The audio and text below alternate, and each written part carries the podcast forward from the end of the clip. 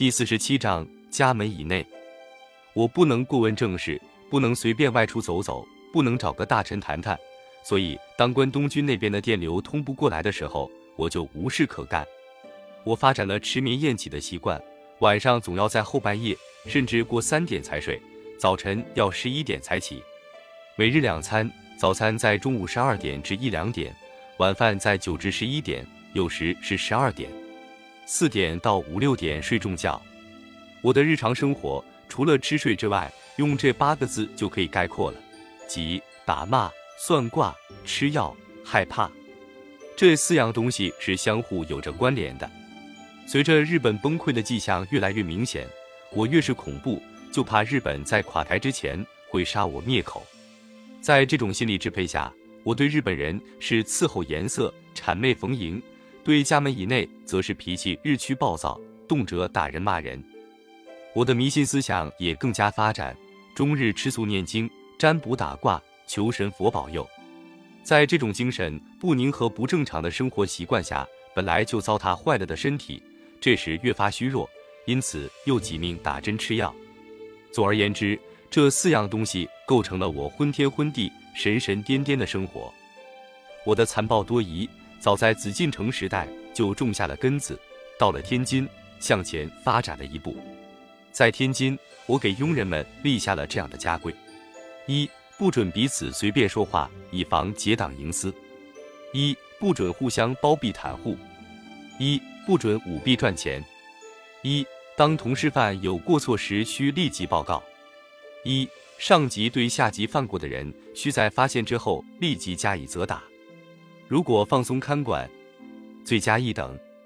到东北后，又附加了一项誓词：如有违背，甘心承受天罚，遭受天打雷轰。在我的大门内，我的残忍暴虐行为后来发展到经常打人，甚至于使用刑具。打人的花样很多，都是叫别人替我执行。受到这种委派的人，往往不是一个两个，而是全体在场的人。他们在动手的时候，必须打得很重，否则便可能引起我的疑心，认为他们朋比为奸，因此临时转移目标，改打不肯使劲打人的人。我的打骂对象，除了我的妻子、弟弟和妹夫之外，几乎包括家里的一切人。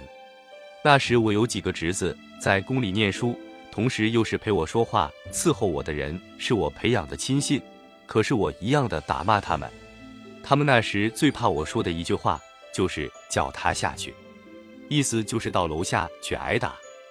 我这些举动，除了说明我的蛮横、狂妄、暴虐和喜怒无常的可耻性格之外，实在不能说明别的问题。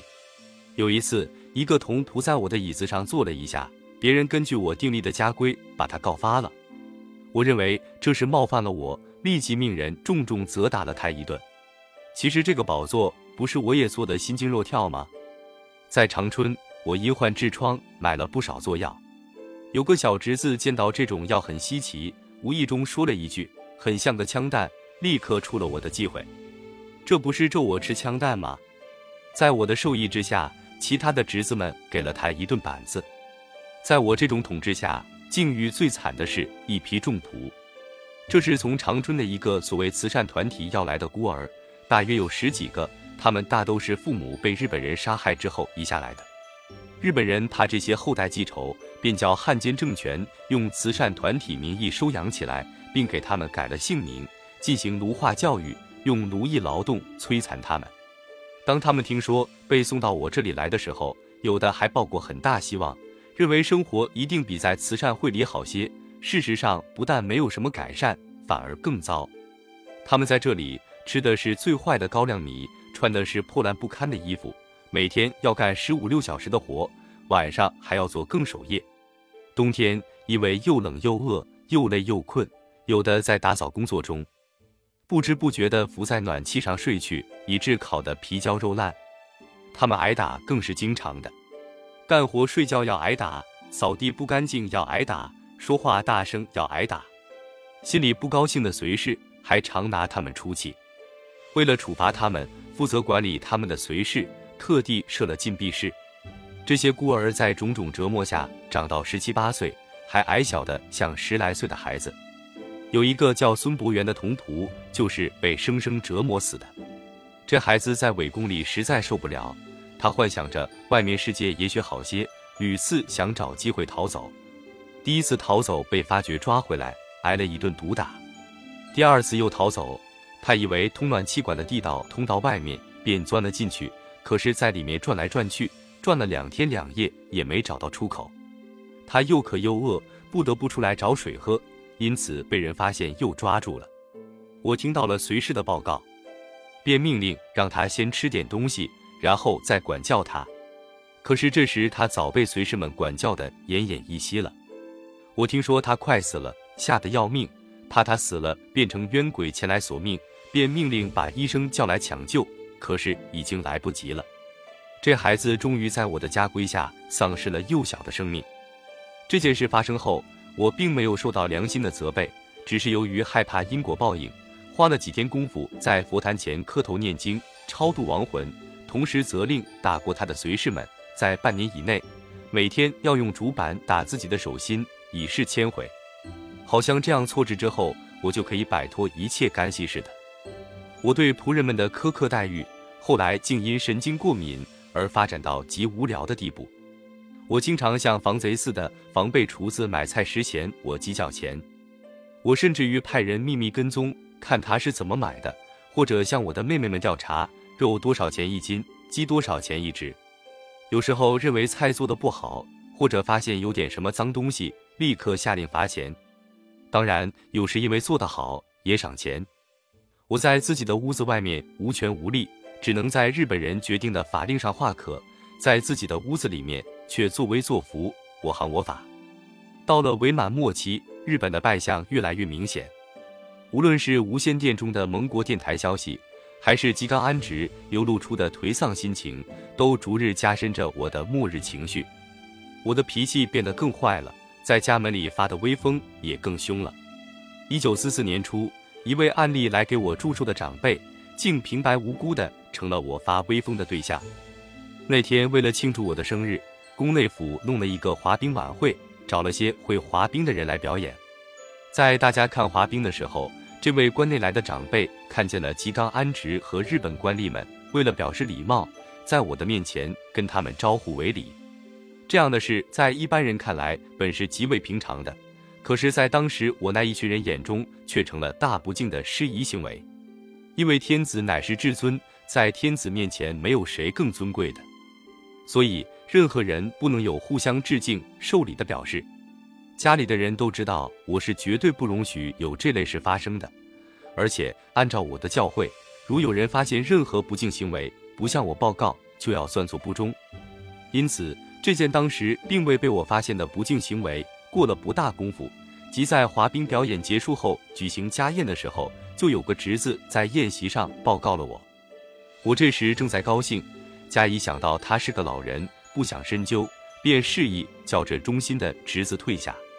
却不料那位刚犯了大不敬的老人，现在又犯了好奇心，想知道那个侄子伏在我耳边说什么，便探过头去问那个侄子，又一次犯了大不敬。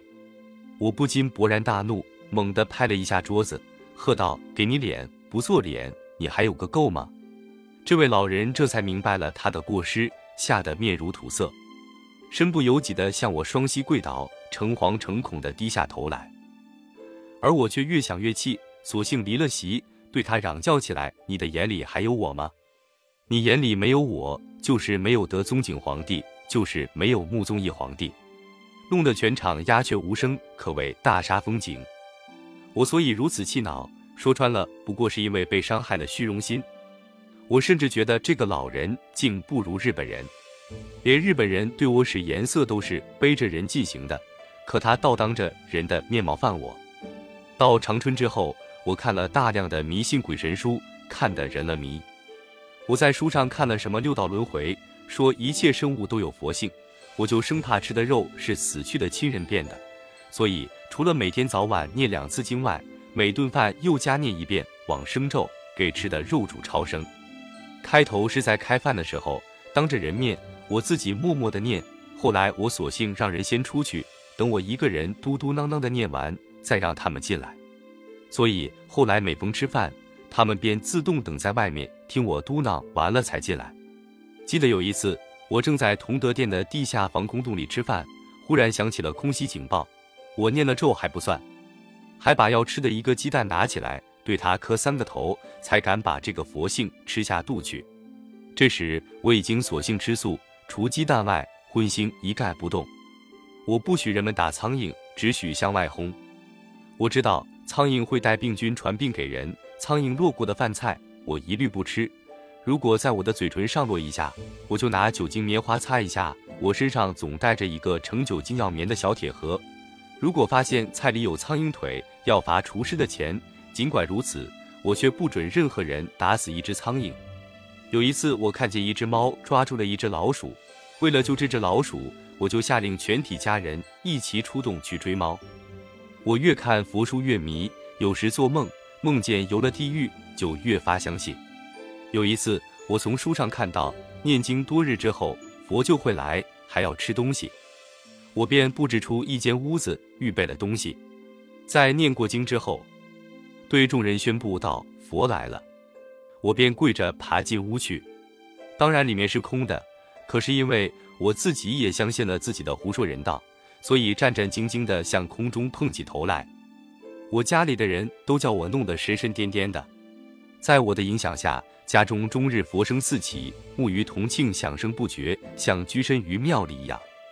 我还常常给自己问卜算卦，而且算起来就没完，不得上古之卦，绝不罢休。后来我日益害怕关东军害我，发展到每逢吉刚找我一次，我要打卦卜一次吉凶，避凶趋吉，几乎成了支配我一举一动的中心思想。弄得行路、穿衣、吃饭，脑子里也是想着哪样吉，哪样不吉。至于吉凶的标准，也无一定之规，往往是见景生情，临时自定。比如走路时，前面有块砖头，心里便规定到从左面走过去吉祥，从右边不吉祥，然后便从左面走过去。什么卖门槛用左腿右腿，夹菜是先加白先加绿，真是无穷无尽。婉容也随我人了迷，他给自己规定，对于认为不吉的，就眨巴眨巴眼，或是吐吐唾沫。后来弄成了习惯，时常无缘无故的眨巴一阵眼，或者是嘴里啐啐啐连着出声，就像患了精神病似的。在我的教育管制之下，我的侄子们，二十左右岁的一群青年，个个像苦修的隐士，有的每天人定，有的新婚之后不回家，有的在床头上悬挂白骨图。有的终日掐诀念咒，活像见了鬼似的。我还每天打坐，打坐时不准有一点声音。这时所有的人连大气都不敢出。我的院子里养了一只大鹤，他不管这套，高起兴来就要叫一下子。我交代给仆人负责，如果喝叫一声，就罚他五角钱。仆人们被罚了不少钱之后，研究出一个办法：喝一伸脖子，他就打他脖子一下。这样就不叫了，因为怕死，所以最怕病。我是要成瘾，给了我的家人和仆人不少罪受，也给自己找了不少罪受。我是要不仅是吃，而且还包括收藏。中药有药库，西药有药房。我有时为了菜的口味差一些，硬叫扣除厨子几角钱来，但为买些用不着的药品，可以拿出几千元、几万元去向国外订购。我的一些侄子。上学之外，要为我管药房、药库。他们和我专雇的医生每天为我打补针，总要忙上几小时。从前我在紫禁城里时常一病，现在用不到疑心，我真的浑身是病了。记得有一次例行巡幸，到安东去看日本人新建的水利发电站。到了那里，由于穿着军服，还要在鬼子面前撑着架子，走了不多远，我就喘得透不过气来。回来的时候。眼看就要昏过去了，随行的侄子们和医生赶快抢着给我打强心剂和葡萄糖，这才把我抢救过来。这种虚弱的身体加上紧张的心情，让我总觉得死亡迫在眉睫。有一天，我到院子里去打网球，走到院墙边，忽然看到墙上有一行粉笔写的字：“日本人的气还没受够吗？”看到这行粉笔字，我连网球也忘记打了。赶紧叫人擦了去。我急忙口到我的卧室，心里砰砰跳个不停。觉得虚弱，得支持不住了。我怕日本人发现这行粉笔字之后，会不分青红皂白的在我这内廷来个大检举，那不定会闹成什么样子。令我更惊慌的是，显然在我这内言之中有了反满抗日分子。他敢于在大庭广众之下写字，就不敢杀我吗？由于我整天昏天黑地、神神颠颠，对家庭生活更没有一点兴趣。我先后有过四个妻子，按当时的说法，就是一个皇后，一个妃，两个贵人。如果从实质上说，他们谁也不是我的妻子，我根本就没有一个妻子，有的只是摆设。虽然他们每人的具体遭遇不同，但他们都是同样的牺牲品。长时期受着冷淡的婉容。他的经历也许是现代新中国的青年最不能理解的。他如果不是在一出生时就被决定了命运，也是从一结婚就被安排好了下场。我后来时常想到，他如果在天津时能像文秀那样和我离了婚，很可能不会有那样的结局。当然，他究竟和文秀不同，在文秀的思想里，有一个比封建的身份和礼教更被看重的东西。这就是要求有一个普通人的家庭生活，而婉容却看中了自己的皇后身份，所以宁愿做个挂名的妻子，也不肯丢掉这块招牌。自从他把文秀挤走之后，我对他便有了反感，很少和他说话，也不大留心他的事情，所以也没有从他嘴里听说过他自己的心情、苦闷和愿望，只知道后来他染上了吸毒鸦片的嗜好。有了我所不能容忍的行为。八一五后，他和我分手时，烟瘾已经很大，又加病弱不堪，第二年就病死在吉林了。一九三七年，我为了表示对婉容的惩罚，也为了有个必不可少的摆设，我另选了一名牺牲品谭玉玲。他经北京一个亲戚的介绍，成了我的新贵人。他原姓塔塔拉氏，是北京一个初中的学生，和我结婚时是十七岁。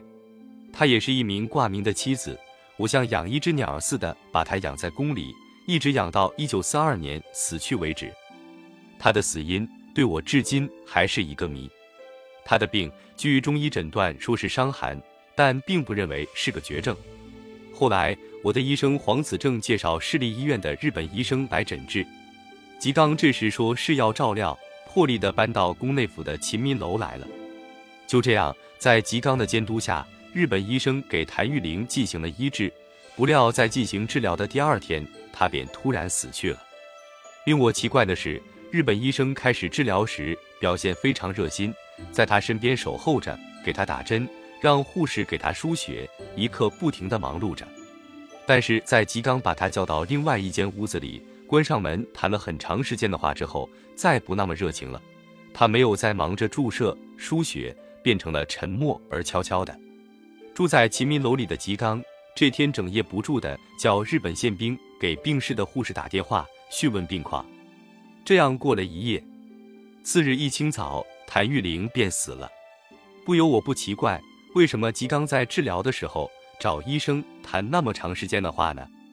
为什么谈过话之后，医生的态度便变了呢？我刚听到了他的死讯，吉刚就来了，说他代表关东军司令官向我吊唁。并且立即拿来了关东军司令官的花圈，我心里越发奇怪，他们怎么预备的这样快呢？由于我犯了疑心，就不由得回想起谭玉玲的生前，在生前他是时常和我谈论日本人的。他在北京念过书，知道不少关于日本人在关内横行霸道的事。自从德王那件事发生后，我有时疑心德王乱说，有时疑心日本人偷听了我们的谈话。谭玉玲的死。我不由得又想起了这些。吉刚在谭玉玲死后不久的一个举动，更叫我联想到，即使不是吉刚使了什么坏，他的死还是和关东军有关的。谭玉玲刚死，吉刚就给我拿来了一堆日本姑娘的相片，让我挑选。我拒绝了，我说谭玉玲遗体未寒，无心谈这类事。他却说，正是因为要解除我的悲痛，所以他要早日为我办好这件大事。我只得又说，这却是一件大事，但总得要合乎自己的理想，不能草率从事。况且语言不通也是个问题。语言通的，嗯，这是会满洲语言的，哈。我怕他看出我的心思，王说：“民族是不成问题的，但习惯上、兴趣上总要合适才好。”我拿定了主意，绝不要日本妻子，因为这就等于在我床上安上了个耳目。但这话不好明说，只得推三阻四，找各式借题来抵挡。不想这个御用挂真像挂在我身上一样，死皮赖脸，天天纠缠。我怕惹恼他，又不好完全封口。后来，也许是他明白我一定不要日本人，也许关东军有了别的想法。又拿来了一些旅顺日本学校的中国女学生的相片。我二妹提醒我说，这是日本人训练好的，跟日本人一样。可是我觉得这样总拖也不是个办法，因为如果关东军硬给我指定一个，我还是得认可。我最后决定挑一个年岁幼小的、文化程度低些的。在我看来，这样的对象即使日本人训练过，也还好对付，而且只要我功夫做好。也会把他训练回来。决定后，我向吉刚说了。就这样，一个后来被称作福贵人的十五岁的孩子，变成了我的第四名牺牲品。他来了不到两年，也就是他还不到成年的年岁，伪满就垮了台。在大崩溃中，我成了俘虏，他被遣送回长春老家去了。